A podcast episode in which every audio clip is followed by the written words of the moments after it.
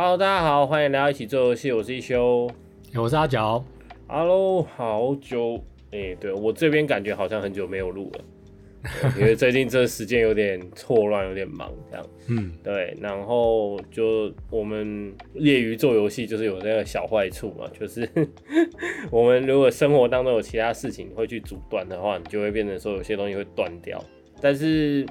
嗯，因为是自己想要做的事情，所以你就会变成说，哎、要督促自己要去进行这样子。呃，之前讲的开发的新游戏来说，我们的呃合作对象，因为他找到新的工作，那所以就是进度也会有点开始变缓下来了嘛，就是这之前有跟大家分享过的。那呃，我们也还是会保持一样的进度，或者是同样的会把这件事情当成就是会持续进行，但是时间会会去做调整，这样。对，先跟大家，诶、因为这这个 podcast 也是我们自己的一个日志嘛。对，一方面也是给自己的一个鼓励，然后再也是要让自己持续前进。那其实针对节目内容的话，因为我们也做了两季，就是这是第二季嘛，今天第九集了，所以基本上也不算太少的数量。那其实也有一阵，就是前面两集我们试着去分享了我们自己有在玩的游戏，自己在看的游戏。那之后如果有嗯，就是有玩一些游戏有心得啊，然后想要分享给大家的时候，我们也会放在这里面这样子。然后这一期开始，我们也有一些就是新的一些想法，就是之前有提过，就是我们目前会呃比较用比较理论的概念去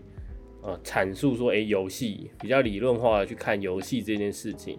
甚至去看电子游戏，甚至是游戏的设计。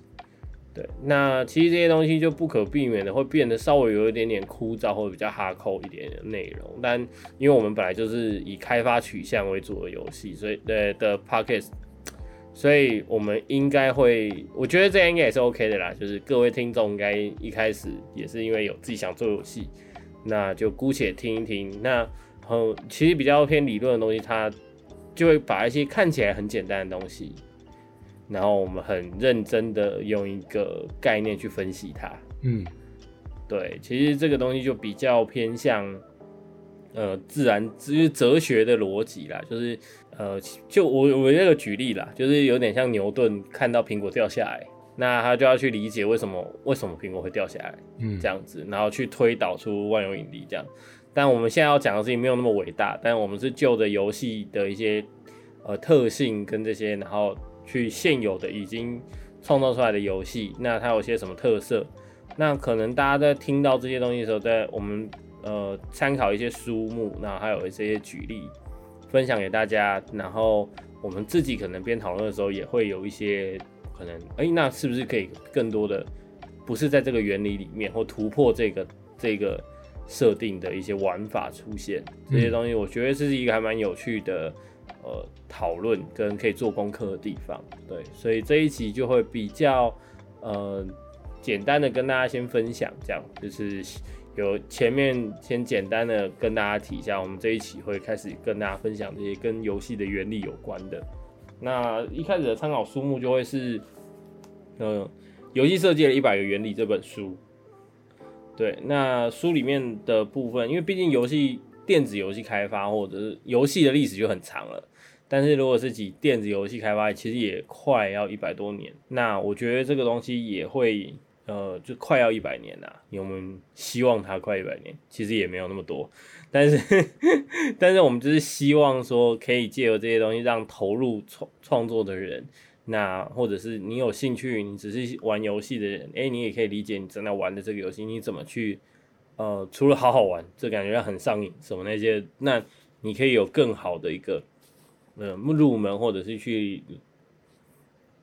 跟人家分享说这个游戏好好在哪里，你也可以更清楚知道你自己喜欢的游戏究竟是什么样的游戏。那今天跟大家分享的是游戏的对称性跟非对称性这个逻辑。对，就是我们讲说游戏的，呃，就是讲说游戏的对称性这件事情来讲，我们先从对称性再来讲非对称性好了。就是这其实是针对游戏体验。衍生出来的词，最原这其实还蛮不用到电子游戏，因为基本上我们大部分习惯的游戏类型，就是小时候在玩的非电子游戏的话，大概都会是以所谓的对称性来讲。那呃，最典型的例子可以举的就是象棋跟围棋，几乎很多棋类游戏它都是属于对称性的的呃体验这样子。嗯，对，因为其实就是在就是嗯、今天我们好讲讲下围棋好了，对？你是黑子，我是白子，原则上就是你一下我一下，对，对，所以我们的体验其实是一样的，就是我们玩家在做的事情是相同的，是镜像的。对，那再更延伸过来的话来讲，最早最具代表性的电子游戏就是乒乓那个乓嘛，就两个白点，然后我们就是操纵那个杠杠，对，然后去互相击球。嗯，那个其实两个玩家所做的画面是第一个是同步，而且跟对方一模一样，所以这个东西就可以衍生嘛。我们基本上后面在玩的所谓的 MMORPG，大部分做的事情也几乎相同，但是它又不太一样。就是这件事情，就是也可以拉回来讲，就是我们先对于对称性这些有逻辑了之后，再来讲非对称性游戏。非对称性游戏的时候，其实会有一个小，中间就我们刚刚讲 MMORPG 嘛，它大家画面都相同，可是玩的内容可能不一样。嗯，对，就跟阿角之前分享的，就是魔力宝贝，就是你今天战士要做的事情跟法师是不一样。就是你在你你今天组队出去的时候，呃，战士、法师、捕师，甚至甚至如果你的职业是商人，你能在战斗中做的事情，其实上都不一样，所以你就会必须有扮演的东西，所以它就是一个典型的非对称游戏了。在这个概念底下，其实游戏大概就会以这两个很大的区分来去讲。再来还有回到，它会衍生出另一个问题，就是同步性，就是所谓的同步性与非同步性，就是又讲回我们前面的例子，呃，围棋它就是一个非同步性的游戏，象棋也都是非同步性游戏，因为这个概念是什么意思？就是呃，我们一定是等被黑棋下完，白棋才能下嘛，这就是呃非同步性，就是我们不能两个同时下棋。对，对，不能同时我们两个都把棋同时动，嗯，那那就是太就是它没有那么及时，所以与一般传统的呃游戏来说，就是我们讲的非电子型的，通常会是非同步性。但是同步性这件事情也是可以拉回来讲，就是电子类的同步性游戏，其实在现实生活中一些游戏也会有，只看我们有没有把这定义为游戏啊。假设篮球来讲，它就是同步性的，虽然球只有一颗。但是不会是说你投完之后才换我投，对对对，就是你你要运球过程当中，我们也在参与，就是球员跟 player 都是在参与，所以就算你打 low，它也是同步性的游戏，在同步性，但它们又是非对称性，在这个逻辑上会去建立它的概念，所以呃，大型多人即时战略游戏或者即时战略游戏，通常就是指这个所谓的同步性的部分。那呃，再来就是我们讲说，有的时候像马里奥赛车，它其实就符合呃同步性，因为大家都在跑嘛，嗯，然后你你可能捡到道具攻击你的对手或什么那些的，那些东这个概念大家都在同一个赛道上竞赛，所以跑跑卡丁车或马里奥赛车它其实就是属于同步性。像呃最近比较红的，就是这一周开始发售的游戏就是。呃，魔物猎人崛起嘛，就是 Switch 独占的魔物猎人，据说是还有蛮多人就是从那个 PC 版的世界跳过来，那它还蛮就是最近蔚为话题，但它其实概念上就一定在我们来套回来这一次的分享原理来讲哈，它一定程度上呢，如果你选的你们都是猎，大家都是猎人，但是你们组队的四人里面武器不同的话，那你其实是非对称性的。然后再来，但是它是同步的，就是连线的乐趣吧，就是是同步协作的，所以呃都在打怪，但是因为选的武器职业跟招式不同，所以我们会产生所谓的非对称的体验，但是却用有同步性的玩法。那再来另外就是我们来讲是说，其实这个东西在所谓的现在来讲说，越来越强调所谓的连线游戏的。呃，游戏设计概念来讲的话，其实对同步性就会是很多线上游戏想要追求的。但是这个东西其实，在我们自己目前开发来讲，就是呃，也受限于每个团队啊。因为，譬如说，其如果你想要做连线的话，就是伺服器嘛。我们呃团小团队要自己架伺服器这件事情，基本上呃，它也会是开发一个很重要的成本。对，对，租借伺服器，然后再来就是会不会 crash，就是你的这个连线品质能不能得到保证？嗯，然后再来一件事情就是配对模式，因为因为基本上远端连线在技术上不难，可是那个是你我两个人讲好的同时连线在线等，跟不定时的一个房间随时都有，你要负荷可能十几万、二十几万，可能前期非常多人线在线上同时运作的配对的话，那会有另外的算式的难度，这是需要资料库跟城市要可以掌握这个呃架站，然后还有再来是语法的部分的问题。那虽然是也看过 Unity 有一些是套好的现成的一些 coding，那细细微的设定原则上也还是要完全理，就是你要理解然后去调整。这个在很多在制作游戏的难度上来讲，对于独立游戏团队来说是有一点点障碍的。应该说对一般来讲呢是有障碍的啦。但是如果你的团队的城市刚好他非常熟悉这一块，那也许会是成为你们这个团队可以琢磨。强化的特色，其实独立游戏工作室最重要一件事就是理解我们每一个成员擅长与不擅长什么，那这件事情再来去去调整我们要做的游戏内容，这件事情其实会变得还蛮重要的。对，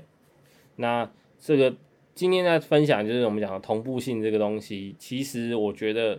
呃，对于我们来讲，是以手游的开发来说，那像我们自己的搓泡泡跟卡拉腾。它基本上算单机游戏，对不对？可是单机游戏的话，我们的呃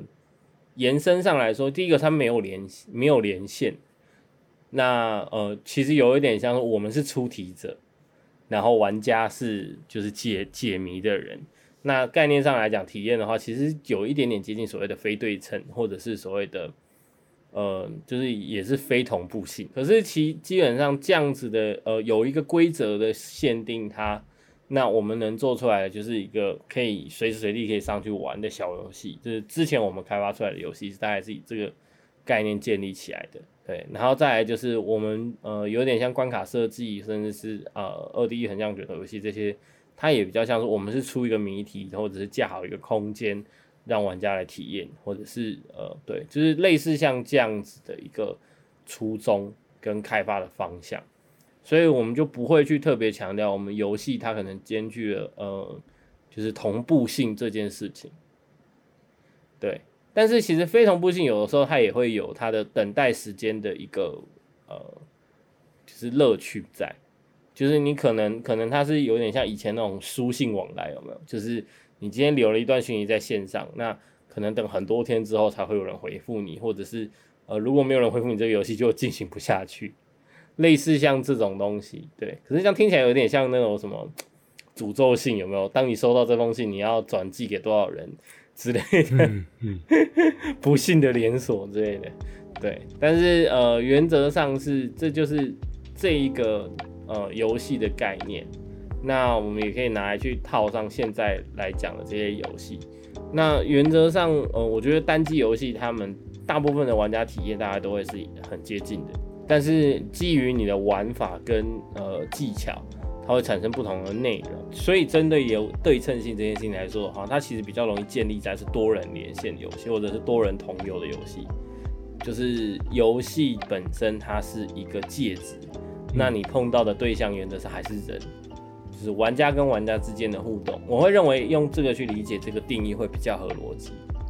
对，所以。用用单机游戏来讲的话，可能会变成另外一个概念去去讲，会比较适合。今天就是很短的分享这一个，那我们下次可能就是呃一次可以分享多一点点，可能两个概念到三个概念这样子。那对，今天主要就是先跟大家说，这是我们新的游戏类型，然后也可以。呃，有什么想法，或者是觉得这个也可以更多延伸，或者更多讨论，也可以上我们的脸书或 IG 跟我们分享。那在脸书搜寻九四 lab，哎，然后或者是啊 IG 上面九四点 lab，或然后也可以寄 email 九四 lab 小老鼠 gmail.com，我们也会收得到你的来信。然后有任何想要讨论的，或有任何对我们有呃频道什么意见，甚至你想要听到更多的内容，那我们也有足够的知识可以回复你的话，那我们也可以把它当成是一个，就是也可以是一集新的内容。好，那今天就非常这一集非常的简短精要。那我是一起做游戏，我是一休，我是阿角，那我们就这一期到这边，谢谢大家，下周见喽，拜拜，拜拜。